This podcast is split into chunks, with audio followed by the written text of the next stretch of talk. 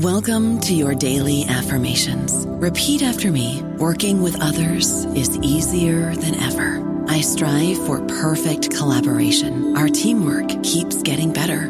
Yeah, affirmations are great, but Monday.com can really get you the teamwork you desire. Work together easily and share files, updates, data, and just about anything you want all in one platform. Affirm yes to start or tap the banner to go to Monday.com. Join us today during the Jeep Celebration event. Right now, get 20% below MSRP for an average of 15178 under MSRP on the purchase of a 2023 Jeep Grand Cherokee Overland 4xE or Summit 4xE. Not compatible with lease offers or with any other consumer incentive offers. 15,178 average based on 20% below average MSRP from all 2023 Grand Cherokee Overland 4xE and Summit 4xE models in dealer stock. Residency restrictions apply. Take retail delivery from dealer stock by 4 1. Jeep is a registered trademark. Hello, everybody. This is Marshall Poe. I'm the editor of the New Books Network, and I'd like to tell you that we have a new and improved website. It has two new features that we think you'll love. One of them is a vastly improved search engine so that when you type in keywords, you'll get a bunch of episodes really quick. The other is the ability to create a listener account. And in that listener account, you can save episodes for later listening. So you can create a kind of listening list. We think these features are neat and we think you'll enjoy them. Please visit the site today.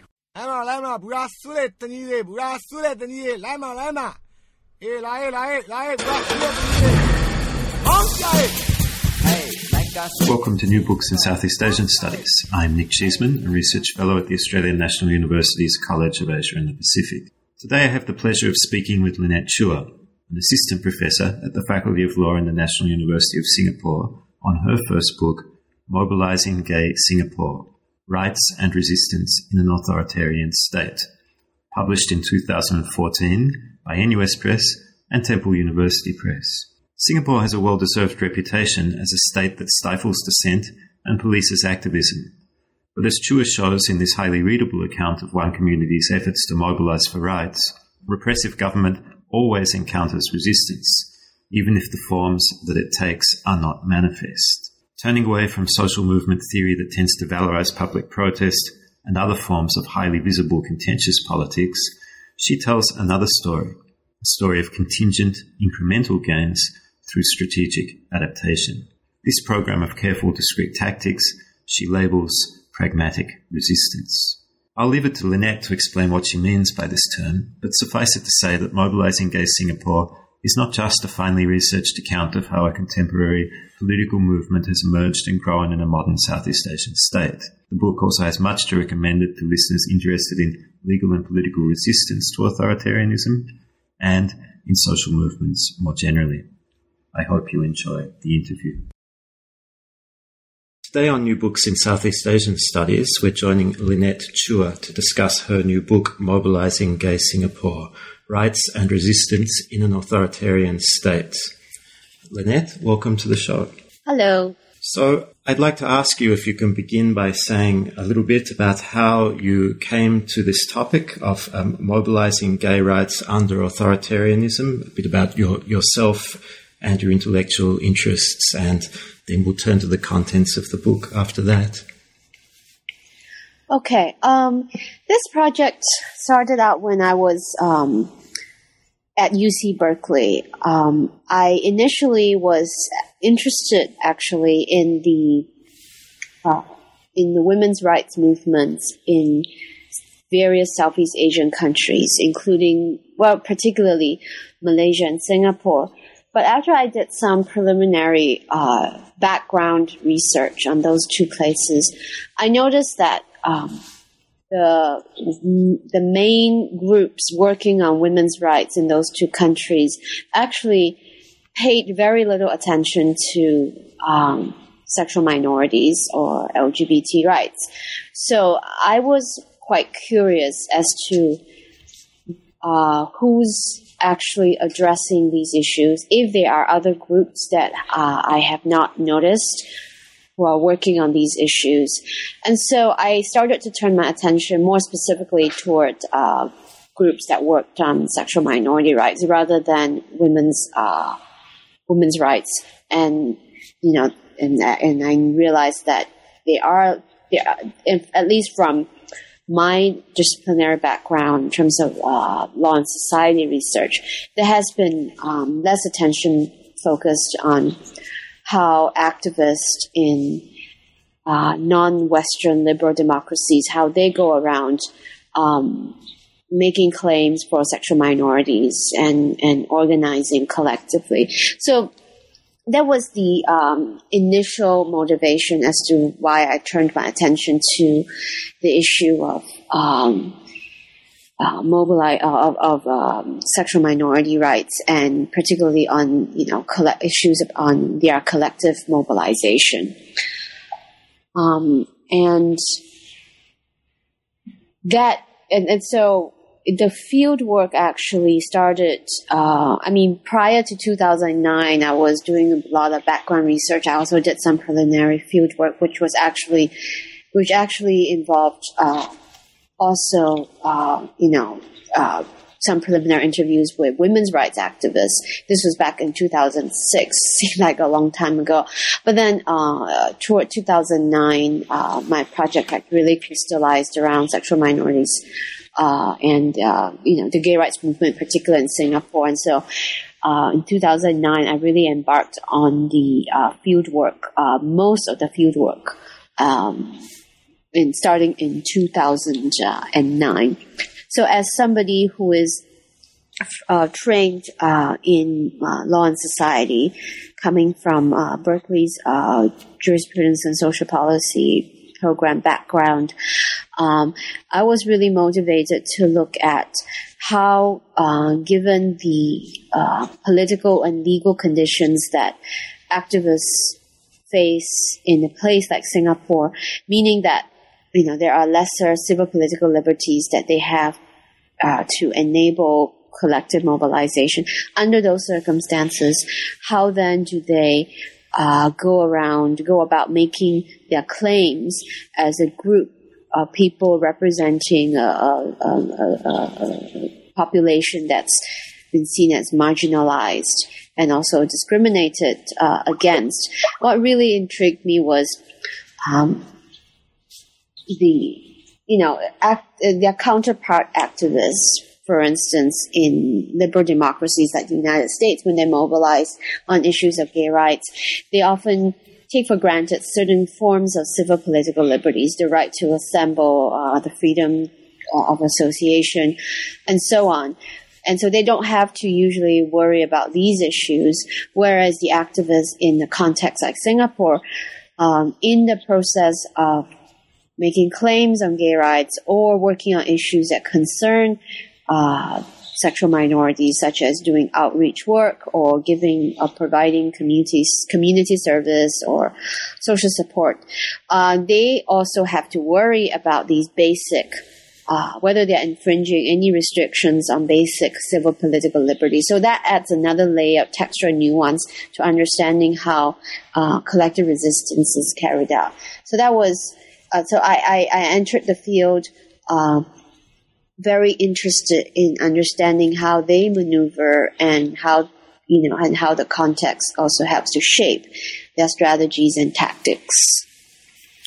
Right, you, have emphasized at a number of points that you, you, yourself come from a law and society research background. You had the interest in jurisprudence and social policy, mm-hmm. and uh, yet, so I I wondered then to what extent you were initially thinking about this problem as primarily a legal problem and perhaps whether or not your ideas have, have changed over time. Not to preempt too much of the contents of the, the book, but in some ways I read this book as a, a book that addresses many issues other than those issues that are typically within the domain of the law and society research. So, was there a shift in the early stages of research in your own thinking about how to approach the material that you've written about so eloquently?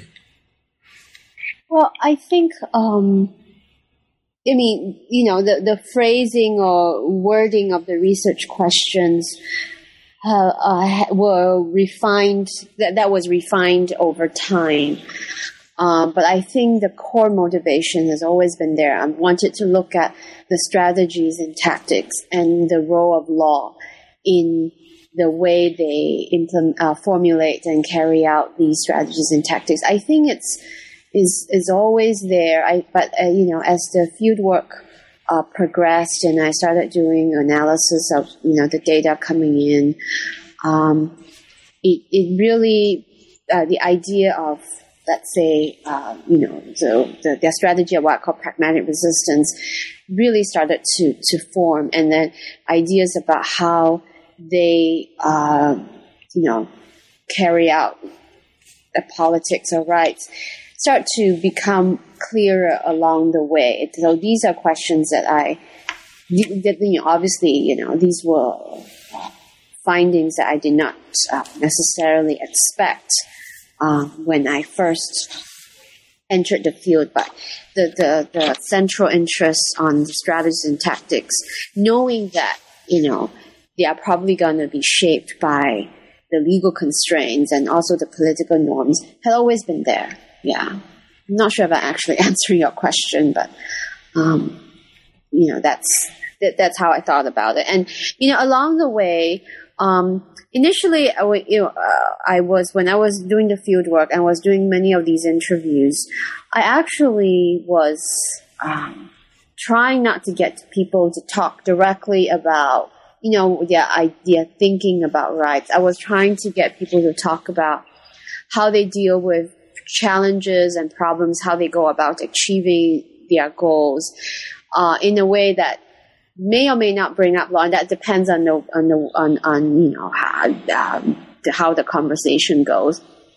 Uh, um, and but then later on, I realized that you know um, I would like also to know more specifically, given uh, what they think about very common uh, rights-based tactics like litigation, because there was not much mention. In fact, not many of these activists really brought up litigation in on their own accord in these interviews. Now, bear in mind that this was, you know, in the years when the uh, Section 377A of the Penal Code, uh, those the, the, two constitutional cases had not really made it into the courtroom, so litigation was wasn't really on their minds.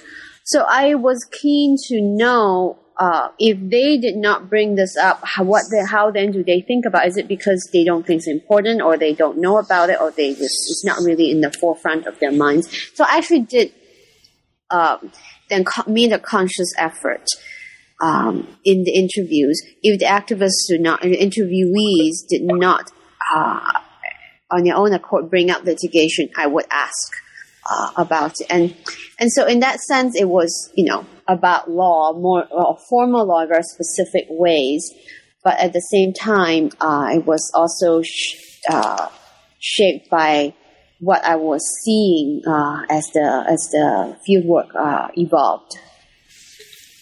All right, I All think right. with with these points, we're, we're delving into some specific and and very important features of the, the book. But perhaps before we go to questions of 377A, litigation, constitutional cases, and the strategies of pragmatic resistance, as you would describe it, we can start with um, the, the, the mun, perhaps in some ways the mundane beginnings of the, the book. You have a description of a specific event and the mobilizing of the community uh, in Singapore around that event. So maybe it, would be a good way to again start the story here, and then we'll move into uh, some of those strategies and issues in more detail. Sure. Um, well, the book opens with um, an account of what of an event that happened in 1993 in Singapore. It's it's um, it describes uh, poli- a police raid on what the interview is often described as a gay disco. Actually, is is an ordinary club that uh, on certain nights of the week uh, has uh, a lot of gay patrons, so it's often known as a gay disco, gay club during certain times of the week. And police raid uh, were, were police raids were common in the early 1990s in Singapore on gay businesses, uh, especially uh, those who operate uh, at night. And so the, the account is the police um, comes and raids the, the place. And uh, typical of them, they ask for identification from the patrons. Um, the patrons who had identification on them uh, were not were allowed to leave, whereas others who did not have identification on them were detained on the pretext of not being able to provide uh, any form of ID and were uh, taken to the police station. And the person who gave this account, uh, my one of my informants, my interviewees, um, was one of those people who had their his ID on him, so he was let go. But he had to go and fetch his uh, flatmate's uh, ID because his flatmate was detained, and that made the incident got him thinking, and also outraged him that the police could come in and raid uh, gay businesses on you know these regulatory on the pretext of regulatory infractions uh, you know, for noise or maybe overcrowding in other cases and so on. So he decided to do some research and he found out that actually the law does not uh, provide for the police to immediately detain somebody who is unable to, provide the identification. That person is obligated to provide identification, but he, he or she could, you know, uh, go and fetch it and, and, and, and provide it to the police. Uh, and, and so he started a, a small letter writing campaign to write to the police and make known his grievances. And this is what that really struck me. Now, if you compare that to um, to uh, police raid on a very well known uh, bar, which is now very well known bar in New York, uh, Stonewall, the uh, consequence of that was there was a, a riot and a lot of street protests against the police's actions. But in this case, it was a very quiet sort of letter writing campaign signed by a few, uh, about 21 uh, signatories, basically complaining to the police that they had exceeded their legal authority provided by statute to ask for uh, to detain persons who are unable immediately to provide their identification. Um, and the outcome of this was actually quite interesting because uh, the actual the police actually uh, uh, responded and actually called this informant of mine and said that we have actually spoken to our uh, rank and file and said that you know they can't do this and actually we actually were sorry about our rudeness. It was also written in the letter to him, almost a kind of apology. Um, few things are interesting here as well. The lack of uh, confrontation, outright protest, that's one which I mentioned, and the lack of mention of uh, a violation of rights uh, by the police in this entire account. And the idea that they did not go public, they, it was written to the police and also to the Ministry of Home Affairs, which oversees the police. Um, and and these are some of the some of the beginnings that got me thinking about the strategy that has endured within within the movement by different generations of activists, in the sense that their strategy, of course, it, it embodies resistance, which all movements do, uh, but um, they are. Uh, at the same time that they try to achieve change incrementally, they also try to maintain uh, they tr- also try to make sure that the movement or the group of people do not suffer uh, retaliation from the state. Uh, so the question of survival is also at the forefront of their mind. So, so hence, you know, looking at the political context, they know that confrontation is out.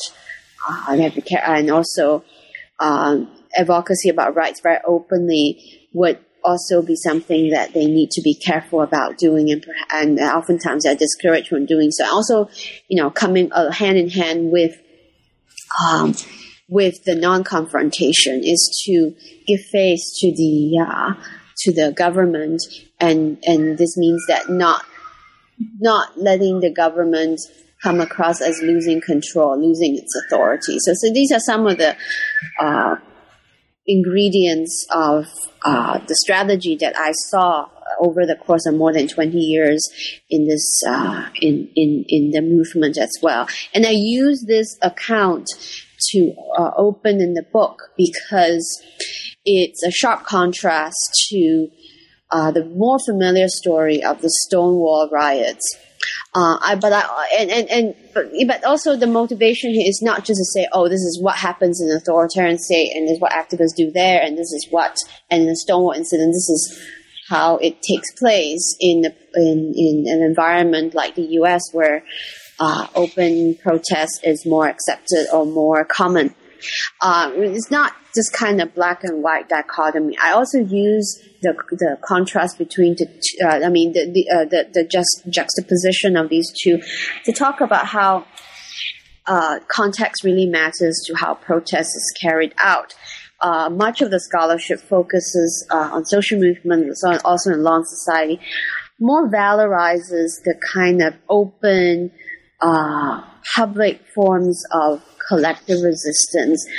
And whereas the covert, more subtle forms of resistance are often seen as precursors or just foundations that will lead up one day to the open forms of protest.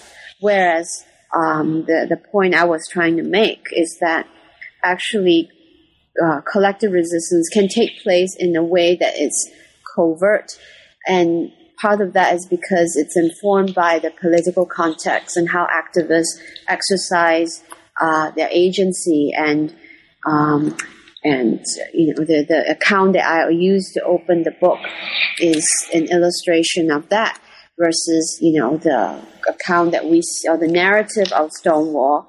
Is a contextualized one as well, one that emerged out of a very tumultuous 1960s where people who participated, some of the people participated in Stonewall and gay liberation afterwards uh, were very much shaped or influenced by the very vibrant, open forms of protest of the 1960s in the U.S.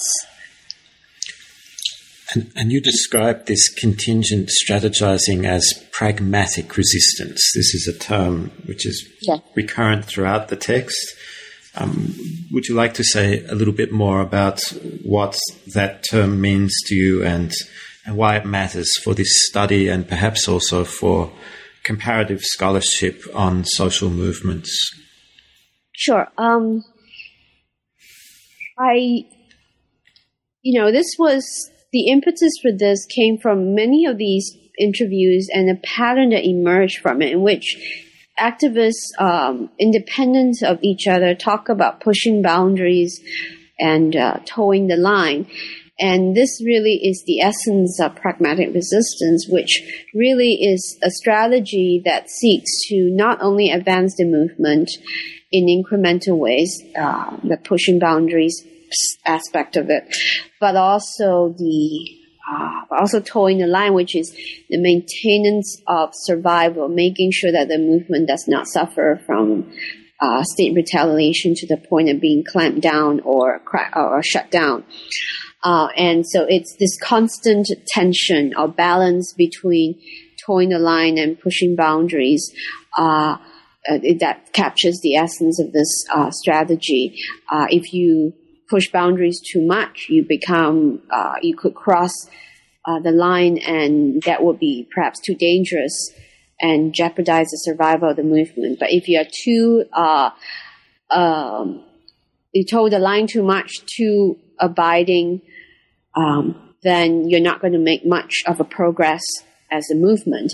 So what, where, where, where is the line? And that line or those lines are actually informed by not just uh, formal laws such as the legal restrictions on uh, civil political liberties, but they're also informed by um, uh, a set of political norms that emerge from the way activists talk about how they interact with the state. So I've mentioned some of these before: uh, non-confrontation, uh, coming across as not jeopardizing the uh, social harmony in uh, in the eyes of the government. Of course, non-confrontation is also, you know, subjective. Is what the state thinks is non-confrontational. So non-confrontation, um, uh, maintaining the appearance of not jeopardizing social harmony, and then um, maintaining or adhering to or being law abiding, uh, upholding sense of legal legitimacy. Activists talk about how law has been used very successfully by the state uh, to cultivate this idea that uh, law abidance gives you legitimacy, and if you are disobedient to the law or you you are a lawbreaker, you you it delegitimizes you as an activist, as a dissident, and your cause as well. So legal legitimacy, and then the fourth set, uh, fourth type of norm that they talk about is. Um, not coming across as jeopardizing or threatening the status, the the uh, ruling party's uh, hegemony. So these are these are the four norms, as well as you know, and, and the, along with the formal legal restrictions, they make up this uh, the, these lines and boundaries that activists try to push simultaneously as they try to toe the line uh, as well. And um, this actually, um, the idea of pragmatic resistance to me is very much in, in very much informed by um, yeah, sociological uh, studies about socio- uh, sociology of culture, for instance, about how people interact with their surroundings and symbols around them, and um, and uh, adapt or uh, respond to them accordingly. Um, so it has that uh, affinity with uh, with some studies in sociology of culture, and which has uh, has some roots in uh, the American school of, of uh, pragmatism. So that's how the term comes about. It, it, doesn't really actually has anything to do with the fact that people would say, "Oh, these activists therefore are practical; they are pragmatic." It, it doesn't have have that affinity. Uh, it wasn't from there, but it's more, it, it, it, the, term that I use actually more uh, influenced by, um, you know, learnings from uh, sociology of culture and, and, and you know, the idea that activists uh, interact with their surroundings and symbols and signs around it and respond uh, accordingly. So this is so this idea of pragmatic resistance is also not static, meaning that what we saw in the early 1990s uh, in the example of this um, police raid, which, by the way, is is uh, the raid on Rascals, so oftentimes called the Rascals incident. That was the name of the disco. Um, in in those early nineteen in the days of the early nineteen nineties, uh, the strat the tactics that you see carried out uh, under this rubric of pragmatic resistance is perhaps a little bit more timid compared to what happened, what is happening now in Singapore in terms of the gay rights uh, movement. Uh, a little bit more open and much more uh, assertive in the way they make demands. But I make the claim that they are actually all within the trajectory of pragmatic resistance because they still fulfill the core essence of the strategy, which is pushing boundaries and toeing the lines and adhering to these uh, various political norms. What has changed though is that they have strategically adapted the strategy over time based on their experiences that based on the experiences that they had accumulated uh, over the years, and also based on you know how they interpret the political environment, how they interpret politicians as having perhaps shifted in their um, attitudes and in the way they respond to uh, activism in general, and also to the issue of homosexuality. Well, before we go to the phases of strategic adaptation, which you, you set out very nicely across a number of chapters of the book, I felt like your your articulation of the political norms that people are working with in, in Singapore was a very powerful.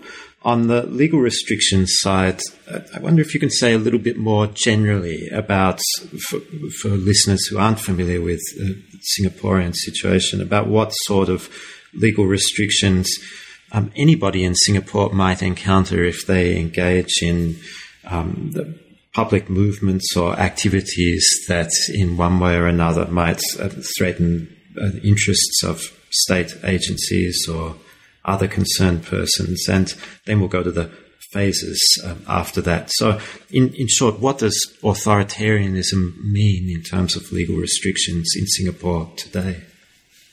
Uh, right. Um, one example would be the restrictions on the freedom of association. So there is uh, there are laws on that. Uh, for instance, the Societies Act, which actually is uh, it's a piece of legislation inherited from uh, the British colonial government. It requires um, any uh, group with more than 10 members to be legally registered with the government under this act. And what that means is that, um, you know, the mission, the objectives of the group are subject to scrutiny and approval. And of course, the government can choose to not approve uh, certain uh, groups of societies that they deem to contravene uh, the act. Um, this could be on grounds of, let's say, public order uh, or public morality or national security. And of course, you know, um, as scholars who study social movements or legal scholars, we know how broad these terms can be defined, especially in uh, non-liberal uh, democratic contexts. Um, so that's one. And of course, and, and, and the consequence of that is uh, such groups, uh, if they're non-registered, the leader uh, would be subject to uh, legal sanctions, which can include imprisonment. Uh, and participants also could be subject to legal sanctions as well.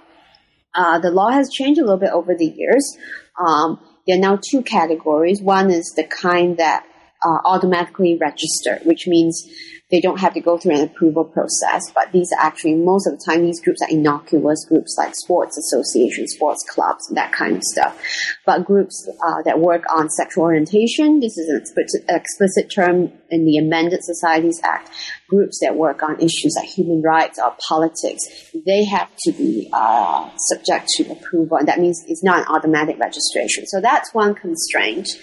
And not being able to be registered legally as an entity um, has other ramifications.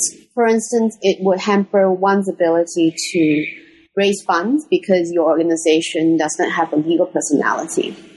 Uh, which means that many local or local companies or local organizations, others may be a little bit more concerned about uh, supporting uh, this organization. Uh, so that's freedom association um, freedom of um, assembly. There is now this law that was passed in 2009. It's called the Public Order Act that um, constrains the ability of uh, members of public to assemble and uh, you know make uh, claims publicly. For and so and and with along with that in the act, gives police wide powers. So, for instance, um, the police even has the power to order one single individual to move on uh, in the public area if that person seemed to be perhaps making a uh, uh, going to be demonstrating or making a protest, um, and um, also give police uh, great surveillance powers under the act. Um, and of course, assembly is very much restricted in Singapore. You you, you need um, police permits to be able to assemble or have a parade or demonstration. Now, of course, you know in places that uh, have greater uh, have given greater freedom to assembly. You know, groups also sometimes need permits to be able to close streets or march down certain areas. But oftentimes, uh, in this context, you would see that permits are denied on the basis of uh, you know the content. For instance, it could be seen as too political or too uh, oppositional, and so on. So not just uh, on looking at the basis of uh, you know uh, not just regulating the time and venue of, of the protest and so on, and and the only place that has some semblance of assembly where there's no need for prior application to the police is Hong Lim Park, which is a public park that the government actually uh, made an exception for public assembly. But even there, which means that if I if I and a group of people want to uh, speak up about an issue, I can go to Hong Lim Park, and I do not need to um, um, submit an application for approval. But I do need, as an organizer, to pre-register with the authorities meaning that I therefore uh, agree to preset conditions So, for instance, I should not be talking about uh, issues or ma- making speech that could be deemed as racially or re- religiously sensitive. Um, so that's assembly. And then on speech, um, well, public talks, the default position is that you do need to get licensing. Uh, there are exceptions. So things like if you're indoor public speech and it's the speaker is Singaporean, you know, there's an exemption, but of course the exemption is also on the basis of certain preset conditions uh, that you can't be too political, speaking about racially or religiously sensitive issues. But whether or not how, what is deemed to be racially or religiously sensitive, as we know, is is in the eyes of the authorities. Um, so these are the various types of, uh, well, well, just some examples of constraints on basic civil political liberties that do um, play a role in shaping the ability of activists, be they gay rights activists or others, to mobilize. So Hong Lim Park, to which you're referring, comes out um, as very much a central part of the narrative in the late phases of the mobilizing of the um, Singapore's gay movement. But there are a number of phases preceding that, and much of the story of the book is taken up with these earlier phases. So perhaps we can work our way through them, beginning with uh, what you describe as the timorous beginnings before 1997, then uh, cyber organizing, 97 to 2000, transition, 2000 to 2005, and um, in the park, coming out and mobilizing in the open from 2005. Okay, so Timor's beginnings would be in the early 1990s. That's where I trace the emergence of the movement to um, the, the late, the second half of the 90s. Uh, it's timorous or timid because at this, in, in, during this phase of the movement, you see some characteristics. One is that there were only a few consistent or core activists within the movement uh, and they were not really making claims that directly asked for reform from the state or changes. It was very inward looking, focusing on issues of, uh, you know, uh, self acceptance among uh, gay members of their community, uh, or things like consciousness raising, uh, providing support for one another, things like that. Um, and they were also timid in the sense that when they were facing uh, police surveillance or media attention, they um, avoided it. So, or ran away. For instance, they were actually uh, uh, there was tabloid. There was a tabloid newspaper that was very. Uh, it was trying to expose them, trying to expose them as a deviant group doing something subversive, and so they completely diffuse the situation and and would not engage the media directly. This is going to be in sharp contrast to the later phases of the movement when activists actually actively engaged the media and loved publicity. um, and, and, and, also in terms of surveillance, when they, so during this phase, there was um, one of the main groups, which I called the coalition in the book, were meeting for, you know, uh, once every few weeks uh, at, at a theater space. And then they eventually realized that they were under surveillance. And this was particularly scary because for them, they were not um, registered.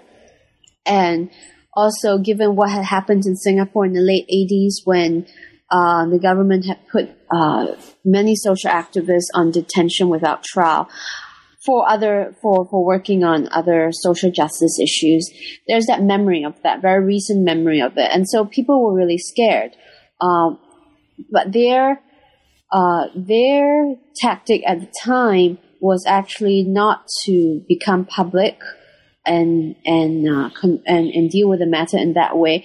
Instead, they quietly tried to register themselves to become a legal entity, and of course, that did not uh, come out favorably. So uh, they were actually denied registration uh, on the basis that they are a group that contravened uh, public morality and public order. So that was the uh, the the very timorous or very timid beginnings of the of the movement. Then we moved into the cyberspace era.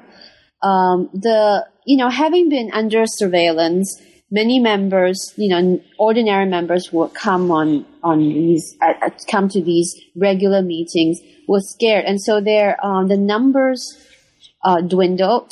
Uh, people in the core leadership of the coalition were also very concerned, and some of them also dropped out.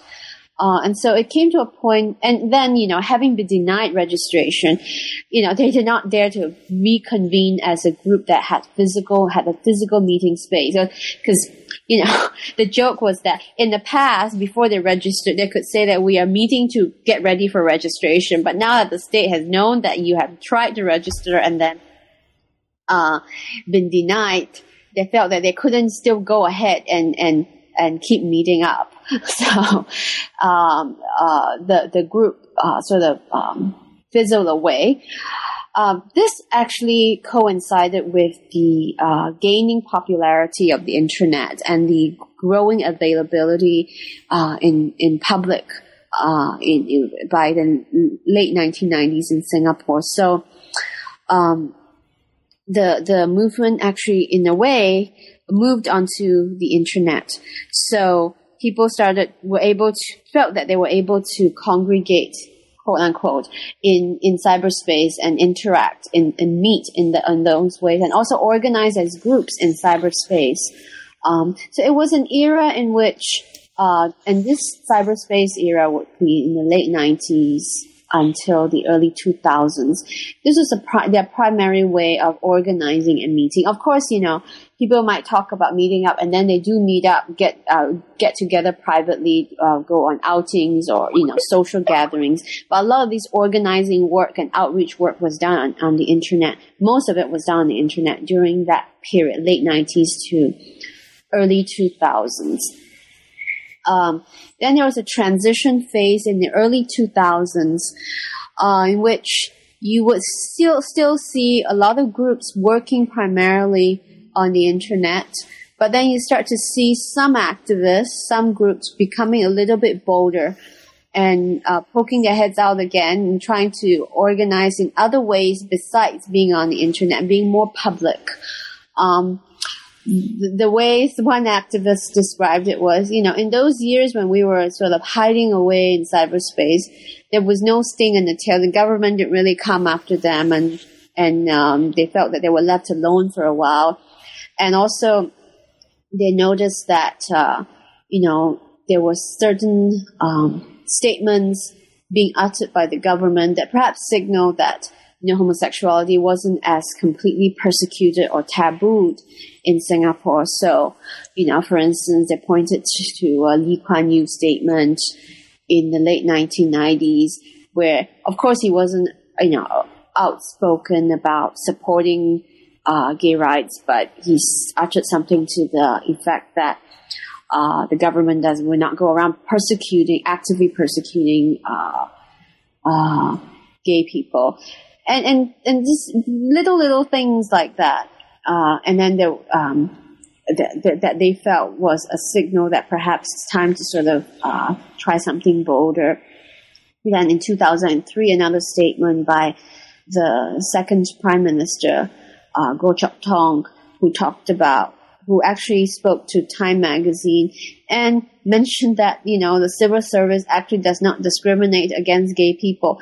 Um, well, there's no, you know, I couldn't find any written policy about this, but the fact that he made a statement like this in, in international media was another signal that people felt maybe that, you know, the position of the government isn't as stridently against uh, homosexuality. That shifted at least a little bit. So this was an era, therefore, the transition era of the early 2000s, where activists started to come out and do and and be a little bit more open about organizing and holding events and engaging uh, the government. So the coalition once again uh, tried to register. Now this is quite in contrast to what happened in the uh, in the late in the 1990s when they tried to register for the first time. This time, they did not feel that they needed to be legal in order to continue doing their work. This time, they really wanted to test to see how the government would respond to them after the you know the the uh, the Prime Minister Goh had spoken about civil servants uh, about the civil service being accepting of uh, of gays, and so. Uh, you know, they applied for the registration, again denied on similar grounds. But this time, uh, the activists wrote, uh, uh, issued a public statement. Um, they were also featured in a news report in the local newspaper about this matter. And so instead of uh, running away from media attention, they actually courted media attention and wanted to make known their grievances. In, in this case, being denied registration uh, again by the government. And so you can, you can see a reemergence of, uh, of, of uh, um, open forms of, or rather emergence of open forms of engagement and, uh, and, and in a way that shifted from the more timid approaches in the um, early 1990s. Then the transition period just uh, well set a foundation for what is still uh, an era, uh, the contemporary era of more uh, open forms of mobilization. So from the mid 2000s onward, you see a lot of uh, you, uh, you, see the movement actually coming out into the open, and activists uh, open about the fact that they are gay activists, or even about the fact that they are activists, um, which was not the case in the early 1990s. You know, people were not readily identify themselves in the media as being an activist or a gay activist. Now, um, late 2000s, they're happy to speak to the media and they want to uh, speak about the issues. Uh, so from the mid 2000s onwards, you see more open and growing number of campaigns that involve not only, um, you know, core leaders in the movement, but also you see a diversity of organizations. You see younger people in the movement. You also see uh, straight allies who are also leaders within the gay movement or have tried to take on some form of organizing or leadership role versus in the early 1990s when there are only a few handful of people who were in the midst in the thick of things. So by the and and also in the mid 2000s onwards it wasn't just uh, you know the movement's constituents meaning uh, gay and lesbians who are participating in the movement or giving it support. Uh, by the late 2000s, uh, people who are identified as straight uh, beyond the gay community were supporting the movement. So you can see this in several uh, major events like um, the Pink Dot, uh, which was which is which which is a, an annual public rally to show support for the local gay and lesbian community. You see people who come to this event who are not, who do not identify themselves as gay, straight, you know, they do not identify themselves as LGBT, but they say they are friends or family members of people who are LGBT. Uh, and then also, there was this event in 2007, the Repeal 377A petition to the government, to the legislature, to repeal the provision section 377A of the penal code, which criminalizes quote unquote uh, gross indecency between men.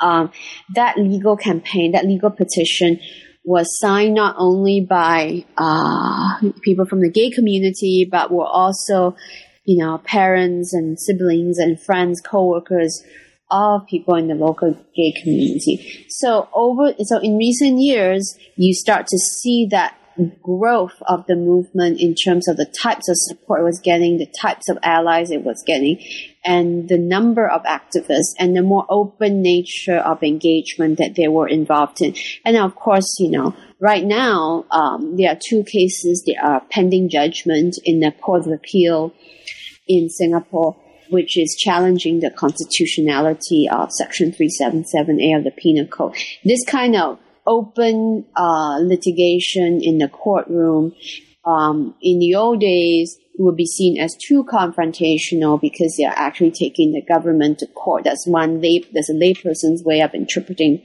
the situation.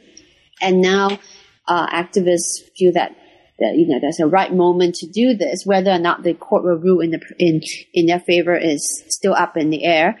Um, but uh, again, you see their way that you see how you know the the the, the movement itself has evolved uh, over time uh, up to this point, and it's still in line with the notion of, of, of, of, pragmatic resistance because they adapted that strategy based on the changing interpretation, uh, based on their interpretation of changing political conditions. And now is in a conducive moment to to litigate on this matter, and also activists themselves, the younger ones, and also those who have been in the movement and, and gone through different phases of it, um, have learned from the past and have, you know, now are making decisions uh, differently because pragmatic resistance is not about being structurally determined by what's going on, but also uh, accounts for um, how activists themselves make uh, decisions and therefore exercise their agency.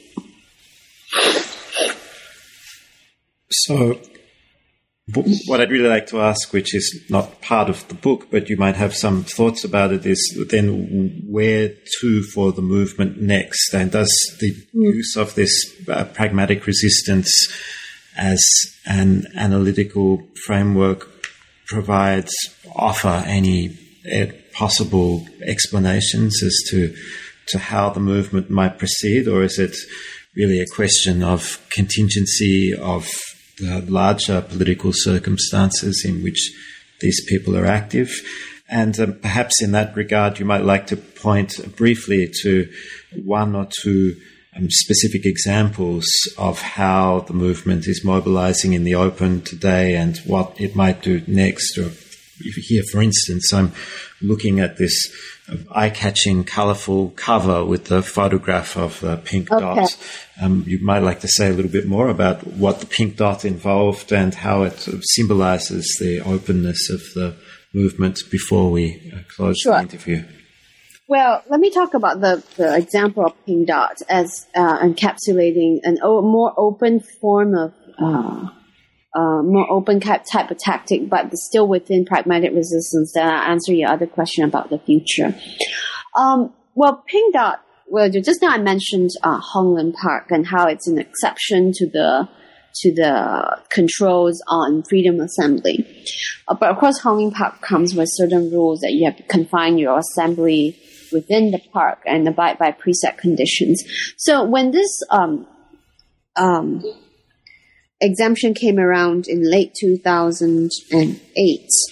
Um, you know, activists, the first few activists who, who noticed this said, why don't we do something like a pride parade or a rally in the park, but within the confines of the park? Um, there was a lot of negotiations and discussion among them about what to do because number one, they thought that, well, a demonstration within the park going round and round doesn't quite make sense because when you have a demonstration, it sort of connotes a linear progression from one point to the next, not going round and round the park. So, and also they, you know, they felt that the idea of protests and demonstrations have been uh, vilified through by, you know, the prosecution of those who have tried to assemble or hold protests uh, in contravention of a legal restriction. So that is, there's a lack of legal legitimacy in the acts of protest. So they were concerned about whether people show up and how they will come across. So finally, somebody said, why don't we just try this new idea of a Pink Dot where it's not a protest, not procession. You just come to the park wearing pink and we'll take photographs. Um, and so it's in showing support for the local gay community. So it was a very non-threatening. They packaged it as a very non-threatening way of of of, of uh, assembling and getting together. And so when you look at it in that sense, um, it is actually pushing boundaries of what of you know what of the political norm about non-confrontation in the sense that you have a group of people and the numbers to these days amount to 25,000 in the park. Um, is a sign of, of strong support and a way um, against uh, you know the official stance about still criminalizing homosexuality and seeing, still seeing it as not acceptable in mainstream society, despite the government's uh, softer stance these days about not actively persecuting uh, gay people. Um, it, so it pushes that and also pushes the idea of what assembly is because when they hold pink dot they take photographs and particularly they take area photographs and then they post it on the internet so in a way it pushes beyond the confines of the park where uh, you know people can and uh, can look at the the the the, vis- the, the, the visuals and uh, and and you know, see, on the internet, uh, beyond, you know, what is physically demarcated along the boundaries of the park. But at the same time, and this is how it's also how it meets the, the essence of uh, pragmatic resistance is that they're very law abiding. They do not, they never ever broke out of the confines of the park. Uh, they, they, they register the police, they, um, then they, they make sure that they abide by the rules and also, um, that uh, they do not come across as confrontation. The the the Q and A, the sorry, the FAQs for the for Pink Dot always emphasizes that they are not a protest. So this is a very example, a very strong example of pragmatic resistance of toeing the line and pushing boundaries. So I'm going to answer next your question about the future uh, of. Uh, is it uh, what happens next if the law is uh, repealed? Is it right? The law is part of it, and what else do you see about the, the prospects and possibilities for this movement, and perhaps more generally, um, might there be implications for this notion of authoritarianism as it applies to Singapore? Well, I think that I don't want to say that the loss, the outcome of these two cases will be, uh, you know, overall determining the future of the movement, but it will have some significant influence. If, let's say, the law is the courts uphold Section 377A, it would more or less foreclose the possibility of uh, decriminalization for a while. Um, Parliament will unlikely change its position um, for a while as well. Um, and so then what's next for a movement that is unable to get the law repealed? Um, of course, you can keep working on it and then try another time, you know, several years down the road. Um, in the meanwhile, you know, you, you, uh, I'm sure that the work on self acceptance, on social acceptance, all of that will still continue. Um, I don't see that changing actually.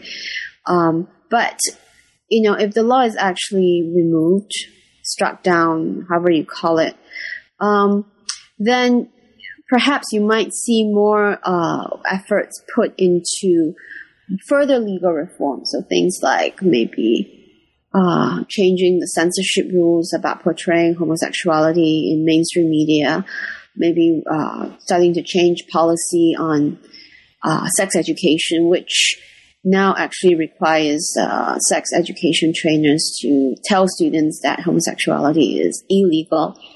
Uh, so things like that, you might start to see more reform on the policy and, and uh, regula- regulatory front.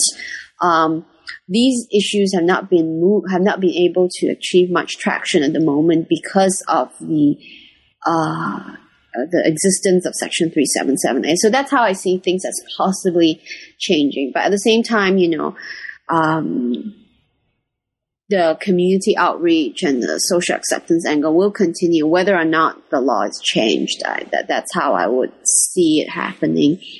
And also perhaps, you know, the, the movement itself needs to start to address um, among themselves issues of privileging gay men and uh, the, and, and being and gay men and Chinese English speaking, uh, you know, and like movements you see elsewhere, um, you know, there, there, tends to be um, privileging of, or giving more attention to issues that uh, that cons- uh, uh, so, uh, the, the, the, more of the focus tends to be on the majority uh, group. In this case, English speaking Chinese perhaps more middle class within the movement. So it start, needs to start to address how to deal with uh, the unique issues perhaps are faced by gays and lesbians who do not belong to these, uh, do not bear these features, like working class, Chinese speaking, Malay speaking, uh, other dialect speaking groups, women, more older uh, members of the gay community who may not necessarily identify with with campaigns like Pink Dot and so on. So then, then they probably need to start addressing these sorts of uh, issues within themselves, within the movement as it grows and becomes more successful. Um, and you know, I I I think that their strategy, which has been pragmatic resistance, the way I call it, will probably continue um, unless you know there's a drastic change in the legal and political landscape. Now, one of the things that I've actually pointed out in the book is that at the end is that yeah, it, it, the state also participates in this in the pragmatic resistance because there's a certain understanding of how uh, you know, members of the civil society in Singapore actually engage government, engage public officials. And so if one tries to break away from that norm, um, you know, it, would be quite interesting to see how authorities will respond because they're sort of broken away from the script of pragmatic resistance. And that's not what I see yet in with the gay rights movement in Singapore. Um, but, but by adhering continuously to the script of pragmatic resistance, one could say you're going to be risking routinization so that you're actually just uh, continuing to make these changes incrementally. And some critics would say that that's just not enough. Um, and you know, could be lulled into a sense of complacency. I'm not given that there are a, a, a, mountain of issues that the gay rights movement in Singapore needs to continue, continue to address. I am not sure how much complacency they could find themselves falling into, but that's always a risk of, you know, not being bolder with the tactics uh, as well. So, I mean, things are in a way up in the air because of the two cases, but in many ways, it's also probably going to be business as usual for a long time because the work on social acceptance and and uh, self acceptance are always very important. The work on don't use this. I sometimes avoid using this term of, of coming out or at least being open about one's sexuality. Um, is is quite important in, in the Singaporean context, so that because that's linked to uh, generating a sense of social acceptance. When you know somebody who's gay or lesbian, it helps to change perceptions or prejudices. Yeah, so I, I hope to see that go on. uh, Lynette, there are so many other questions I would like to ask you, but um, we are um, out of time. We've taken up a great deal of your time. And so before closing, having asked you about the, the future of the movement, I'd like to ask you about your own future. What are you working on right now and what can we expect to see in the next few years? Well, um, I am still following the uh, gay rights movement in Singapore. Uh, the book ends with the two cases going to court. Um, and so I'm, I'm doing a more confined study following the, the, the, the lawsuits and the activists involved in it, trying to understand the social process involved in getting the case to court and then the outcome and so on. So that's a, a project that's a continuation directly from the book. Uh, separately, I'm looking at, I'm carrying out field work right now, uh, ongoing on looking at the emergence of a sexual minority rights movement in Myanmar and uh, at the time of political transition. So in a way, it's uh, somewhat related to my research interests on law and social movements, but in a quite a different context and taking a slightly different approach in trying to understand how a movement mobilizes, openly mobilizes the language of human rights in a context where that discourse has been uh, very much uh, repressed or alienated. Uh, so that's a uh, that's a separate project that I'm looking at, and uh, in the long in the longer run, I hope to. Uh, I'm working with a collaborator look at a more comparative project looking at various sites in Asia, comparing there are different forms of LGBT activism, which is a rising phenomenon in, in the Asian region. It sounds like there is, or there are many great opportunities for comparative work there, and um, certainly I, and I'm sure many other people, are going to look forward to your, your research output in the next few years. So, um, Lynette Chua, again, I'd like to thank you for speaking with us about your book, Mobilizing Gay Singapore. Thank you.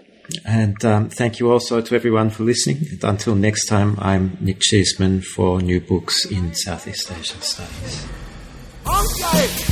Hey, like I see at the Tinderboat. Monkey! Hey, like I see at the Tinderboat. Monkey!